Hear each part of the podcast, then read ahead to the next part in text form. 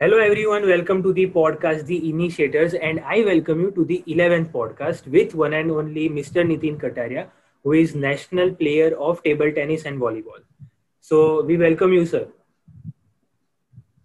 ધન્યવાદ okay sir તો ચલો આપણે ચાલુ કરીએ આપણો ફર્સ્ટ સેગમેન્ટ જે છે લાઈફ સ્ટોરી સો તો તમારું થોડુંક લાઈફ વિશે થોડુંક ડિટેલમાં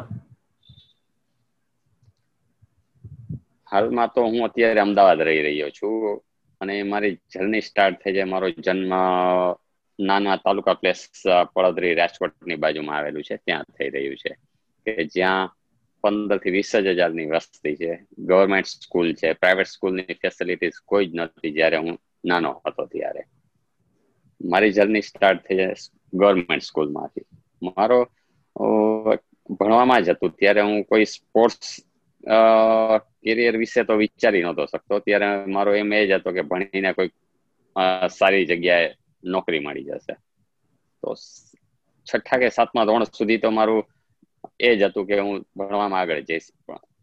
સાતમા ધોરણથી એક થોડું એવું અચાનક એક મારા જીવનમાં એક રમત ગમત ટીચર આવ્યા જેને મારું જીવન આખું બદલાવી નાખ્યું. જેમનું નામ છે ફિંડોરિયા સાહેબ. જેને હું જેને હું મારા ગુરુ માની રહ્યો છું કે જેને મને સ્પોર્ટ્સમાં કેરિયર બનાવી શકાય એવી સમજ આપી. એ પોતે પણ સ્પોર્ટ્સ ટીચર જ હતા ગવર્મેન્ટ હાઈસ્કૂલમાં જેને મારા જીવનમાં અમૂલ્ય તક કહેવાય કે ફળો કહેવાય જે કહેવાય ફિલ્ડોરિયા સાહેબે આપેલો જેને હું ખૂબ ખૂબ આભાર માનું છું. આઠમા ધોરણથી મેં ફર્સ્ટ ટાઈમ ટેબલ ટેનિસ અને વોલીબોલ અને કેરમ ત્રણે ગેમની શરૂઆત મેં સ્કૂલ લેવલે હાઈસ્કૂલ લેવલે ચાલુ કરેલી હતી. કે ધીમે ધીમે શીખવાની મેં શરૂઆત કરી ત્યાંથી, આઠમા ધોરણથી. જેમાં ધીમે ધીમે કરતા મેં ફર્સ્ટ ટાઈમ તાલુકા લેવલે અને જિલ્લા લેવલે પ્રતિનિધિત્વ પણ કર્યું છે. વોલીબોલ અને આ ટેબલ ટેનિસમાં. પહેલી મારી રાજ્ય કક્ષાની ટુર્નામેન્ટ રહી વોલીબોલમાં, જે મેં ધાંગધ્રા મુકામે રમેલી. જે મારી જીવનની પહેલી સ્ટેટ લેવલની ટુર્નામેન્ટ હતી કે જેમાં રાજકોટ જિલ્લાનો નંબર થર્ડ નંબર આવેલો. અને મારું સિલેક્શન નેશનલ લેવલે પહેલી જ વાર નેશનલ લેવલે સિલેક્શન વોલીબોલમાં થયેલું છે. એ જર્ની સ્ટાર્ટ હતી ત્યારે જ મેં સ્ટેટ લેવલે હું ટેબલ ટેનિસ પણ રમતો હતો. કારણ કે સ્કૂલ લેવલમાં વોલીબોલની સાથે સાથે એક અમારો સરસ, ખૂબ સરસ ફેસિલિટી કહી શકાય એવો એક સ્પોર્ટ્સ રૂમ હતો, જેમાં કેરમ, ચેસ અને ટેબલ ટેનિસની સુવિધા હતી. જે તાલુકા લેવલે મળવું બહુ જ મુશ્કેલ છે, જે અમારે તાલુકામાં હતી એ જગ્યા.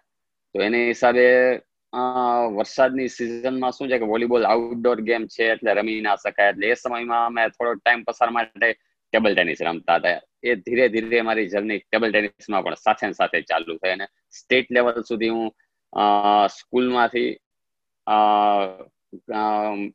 ત્રણેક વર્ષ રમેલું છું કે મેં સ્ટેટમાં પણ જિલ્લાનું પ્રતિનિધિત્વ કરેલું છે. એમ તમે બહુ સરસ લાઈફ જર્ની રહી તમારી. અને જેમ તમે કીધું કે તમારા લાઈફમાં એક ટીચર આવ્યા તો એક કહેવાય ને કે ટીચર એ બીજા પેરેન્ટ્સ તરીકે ઓળખતા, ઓળખાતા હોય છે. હાજી હાજી. એટલે બહુ બધા એવા ટ્રેનર્સ અને મોટિવેશનલ સ્પીકર્સ બધા આયા છે આ પોડકાસ્ટમાં જેમની લાઈફમાં પણ એક ટીચર હતા ને એમણે પછી એમની લાઈફ આખી ચેન્જ કરી. અને ઘણા તો ટીચર્સ પણ આયા છે કે જે લોકોએ બીજાની લાઈફ સ્ટોરી આખી ચેન્જ કરી દીધી બીજાની બરાબર એટલે એ રીતે કહેવાતા હોય છે કે ટીચર્સ એ સેકન્ડ પેરેન્ટ્સ હોય છે. અને એ જ રીતે તમારી લાઈફમાં પણ એક ટીચર આયા અને જેમણે તમને આટલા બધા ઇન્ક્લુડ કર્યા સ્પોર્ટ્સમાં અત્યારે તમે આટલા સરસ લેવલ ઉપર છો. સો ના સર બહુ જ સરસ ઇન્સ્પાયરિંગ સ્ટોરી છે તમારી. And okay so let's complete our first segment that is life story and let's start our second segment that is moments so sir આમાં તમારે ત્રણ મુમેન્ટ્સ ડિસ્કસ કરવાની છે. ફર્સ્ટ છે છે એ સેડેસ્ટ મુમેન્ટ સેકન્ડ તમારી હેપીએસ્ટ મુમેન્ટ અને થર્ડ તમારું બિગેસ્ટ ઇનિશિયેટિવ કે તમે તમારી લાઈફમાં સૌથી મોટું ઇનિશિયેટિવ શું લીધું હતું? તો ફર્સ્ટ આપણે સેડેસ મુમેન્ટથી સ્ટાર્ટ કરીએ. સેડેસ્ટ મુમેન્ટમાં મારી વાત કરું તો હું ફર્સ્ટ ટાઈમ જ્યારે નેશનલ લેવલે સિલેક્ટ થયો હતો વોલીબોલમાં નાઇન્ટીન નાઇન્ટી ટુમાં જ્યારે હું ફર્સ્ટ ટાઈમ નેશનલ રમવા ઉત્તર પ્રદેશ ગયેલો હતો ત્યારે નાઇન્ટી ટુમાં બાબરી મસ્જિદનો ઇસ્યુઝ ચાલી રહ્યો હતો. અને ત્યારે મારી ઉંમર સિક્સટીન યર્સ સોળ વર્ષની આસપાસ હતી. અને હું ફર્સ્ટ ટાઈમ નાના ગામમાં રહેતો હતો અને ફર્સ્ટ ટાઈમ હું બહાર નીકળેલો હતો, કે જે હું એકલો જ ફેમિલી મેમ્બર સાથે જવાનું હતું નહીં. એકલા જ જર્ની કરવાની હતી. તો રાજકોટથી લઈને સુરતની જર્ની અને ત્યાંથી પછી યુપી જે ટીમ સાથે અમે ગયેલા. ટુર્નામેન્ટ પૂરી કર્યા પછી રિટર્ન અમે ટ્રેનમાં આવી રહ્યા હતા. ત્યારે આ બાબરી મસ્જિદનો ઇસ્યુ ચાલી રહ્યો હતો બધી જગ્યા તોફાનો બહુ જ હતા. ત્યારે અમારી ટ્રેન ગોધરાથી પસાર થઈ રહી હતી અને મને ગોધરામાં ડ્રોપ છોડી દેવામાં આવ્યો કે અહીંથી તમારે તમારી જાતે રાજકોટ જવાનું છે. ગોધરા ત્યારે હું તો ફર્સ્ટ ટાઈમમાં જ રાજકોટની બહાર નીકળેલો હતો અને ગોધરાનો મને કોઈ જ આઈડિયા હતો નહીં. અને ગોધરા હું બપોરે બે વાગ્યાથી લઈને સાંજે સાત વાગ્યા સુધી બસ સ્ટેશન ઉપર એકલો જ રહેલો હતો. બહુ જ સંખ્યા ઓછી હતી અને બસ મળવી મુશ્કેલ હતી ત્યાંથી. અને એ જે મેં પાંચ કલાક ત્યાં પસાર કરેલા મને એની ત્યારે ખબર નથી કે શું થઈ શકે એવું છે. અને સાત વાગે મને ત્યાંથી બસ મળી અને હું બીજે દિવસે રાજકોટ પહોંચેલો.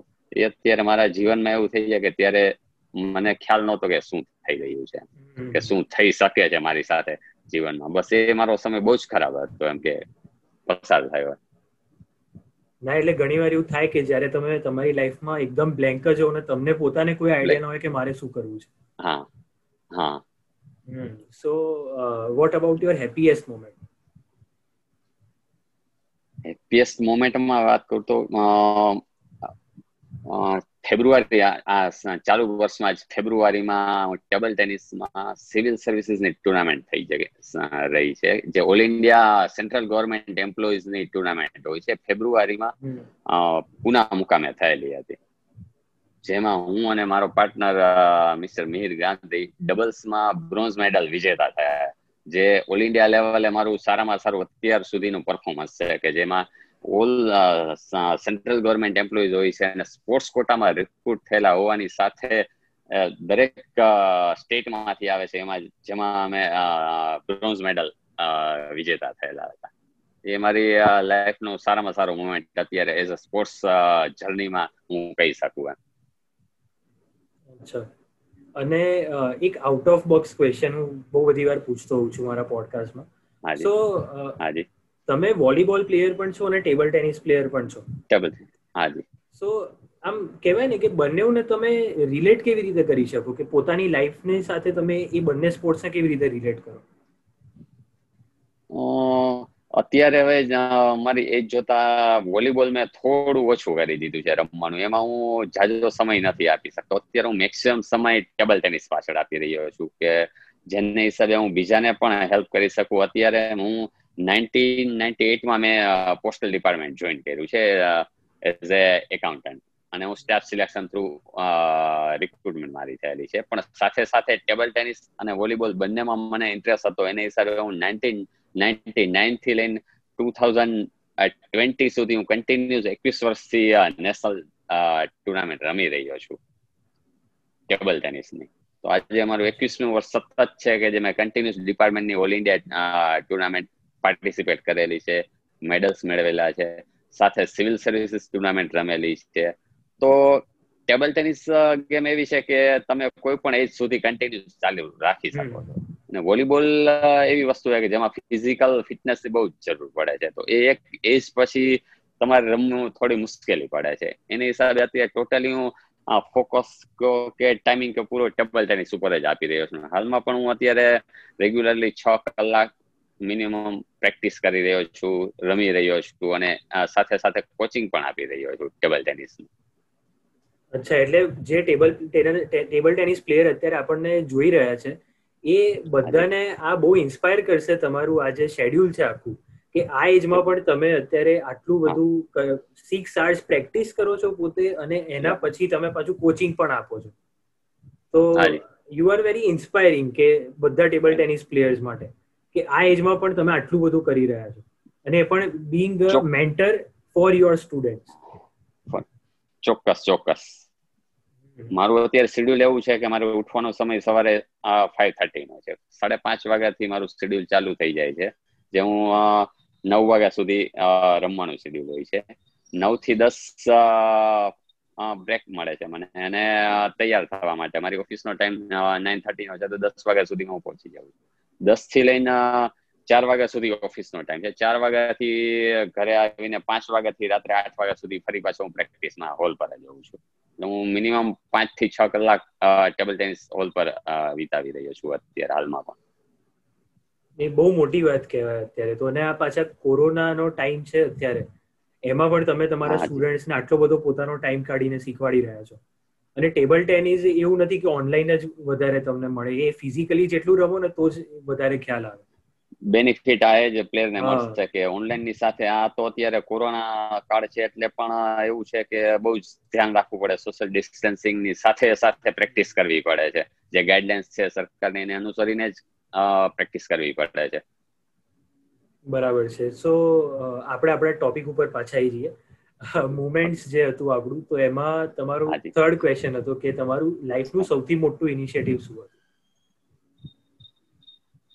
મારું અત્યારે લાઈફનું ઇનિશિયેટિવ એવું છે કે મારો સન અત્યારે અગિયાર વર્ષનો છે. મારું ટોટલી ફોકસ અત્યારે એની ઉપર જઈ રહ્યું છે કે એને ઇન્ટરનેશનલ પ્લેયર્સ બનાવવો છે. હાલમાં ગુજરાતમાં અત્યારે ઓલરેડી ત્રણ પ્લેયર્સ છે જે ઇન્ટરનેશનલ લેવલે નામ આવી રહ્યા છે. એક હરમિત દેસાઈ છે, એક માનુષ શાહ છે અને થર્ડ છે માનવ ઠક્કર જે ઘણા વર્ષો પછી ગુજરાતનું ટેબલ ટેનિસમાં ઇન્ટરનેશનલ લેવલે પહોંચી શક્યા છે કમલેશ મહેતા સર પેલા હતા જ, બહુ સમય પહેલા હાલમાં અત્યારે ત્રણ પ્લેયર્સ છે જે ઇન્ટરનેશનલ લેવલે રમી રહ્યા છે હાલમાં. મારો એમ એવો છે કે હું મારા સનને પણ એ લેવલે પહોંચાડું. તો એને હિસાબે અત્યારે દિલ્હીની ટેબલ ટેનિસ ફાઉન્ડેશન કરીને એક એકેડમી ચાલી રહી છે, જે ઇન્ડિયાના ટોપ મોસ્ટ પ્લેયરને ટ્રેનિંગ આપી રહ્યા છે.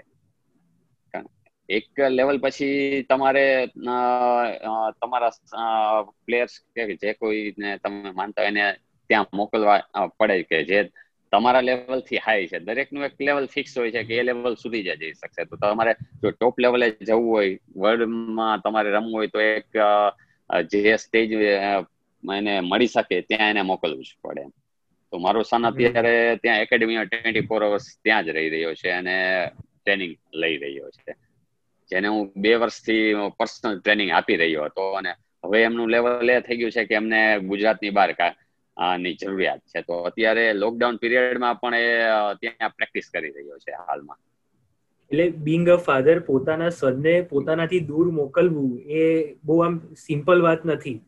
અને એ પણ તમે આવા ટાઈમમાં તમને વાત આજે આજે એક ચોક્કસ કહી દઉં કે હું આ ફિલ્ડમાં વીસ વર્ષથી છું તો એક ગુજરાતી ફેમિલી તરીકે આપણો અહીંયાનું એવું છે કે તમે બાળકોને છોડી જ શકતા નથી એમ. સૌથી આપણો ગુજરાતીઓનો માઇનસ પોઈન્ટ જ એ છે કે તમે જોઈન્ટ ફેમિલી હોય એટલે જરા એટલું એટેચમેન્ટ બાળકો સાથે હોય છે કે તમે એને છોડી નથી શકતા.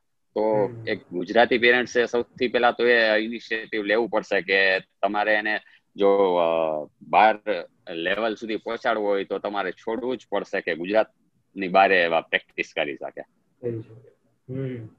અને પણ આ બહુ મોટું ઇનિશિયેટિવ કહેવાય. જેમ તમે આખું એક્સપ્લેન કરી જ દીધું કે કેવી રીતે આ હોય છે આખું સિનેરિયો અને ના સાચી વાત છે ને આટલું મોટું ઇનિશિયેટિવ છે તમારું કે તમારે તમારા સનને ઉપર એકદમ નેશનલ લેવલ અને ઇન્ટરનેશનલ લેવલ સુધી અમે વિશ કરીએ કે ત્યાં સુધી રમે એ અમારી બધી વિશેષ છે. અને થેન્ક યુ થેન્ક યુ આપણો આ જે સેગમેન્ટ છે મુવમેન્ટ છે કમ્પ્લીટ થાય છે. So let start our last segment that is your vision and dream so તમારું વિઝન શું છે સર મારું પોતાનું વિઝન તો અત્યારે એ જ કહું છું કે જે પ્લેયર્સ છે કે જે નાના સેન્ટરમાં રહી રહ્યા છે, જેને મોટા સેન્ટરમાં તો બાળકોને બધી ફેસિલિટીઝ મળે છે. જેમ કે ટેબલ ટેનિસ હું રમાડી રહ્યો છું, તો અહીંયા તો બધી જ ફેસિલિટીઝ છે. અમદાવાદ જો કે વડોદરા જો કે સુરત જો, પણ નાના સેન્ટરમાં હજી કોઈ જ વ્યવસ્થા નથી. As a indoor game table tennis છે, તો મારું વિઝન એવું છે, મારો એમ એવો છે કે જે નાના સેન્ટરમાં છે કે કોઈ ગવર્મેન્ટ એવી વ્યવસ્થા કરી આપે કે જેમાં કોચિંગ સેન્ટર ચાલુ થઈ શકે. તો નાના ગામમાં પણ એટલી બધી કેલિબર પડેલું છે કે એમને એક્સપોઝરની જરૂર છે થોડા સપોર્ટની જરૂર છે. જો એ સપોર્ટ મળી શકે ગવર્મેન્ટનો છે બીજા કોઈનો છે કે જે હેલ્પ કરી શકે તો ગુજરાતનું ટેલેન્ટ એટલું બધું આવી છે કે સ્ટેટ લેવલ નેશનલ લેવલ તો નહીં પણ ઇન્ટરનેશનલ લેવલે પણ પરફોર્મન્સ સારું આપી શકે એમ છે. બરાબર છે સર સો યા મારા ઓડિયન્સને પણ કહી દઉં કે આ હતો આપણું એક રેપિડ પોડકાસ્ટ કે જે તમને બધાને થયું હશે કે ફટાફટ ફટાફટ ક્વેશ્ચન આન્સર સાથે બધું પતી ગયું. સો આ એક આપણો રેપિડ પોડકાસ્ટ હતો જેમાં આપણે નીતિન કટારિયા સરને ઇન્વાઇટ કર્યા છે અને એ આપણી સાથે જોઈન થયા. So thank you so much sir join થવા માટે. એન્ડ ખૂબ આભાર. અમારી વિશેષ બહુ જ બધી વિશેષ છે તમારી સાથે તમારા સન માટે. તમે જે અત્યારે એને એક્સપોઝર આપી રહ્યા છો એને આટલું મોટું બહાર જવાનું. સો એ બહુ જ સારી વસ્તુ છે અને તમારું જે વિઝન છે વી વિશ કે એ પણ ફૂલફિલ થાય. અને thank you so much sir for being with us today thank you thank you sir જય હિન્દ થેન્ક યુ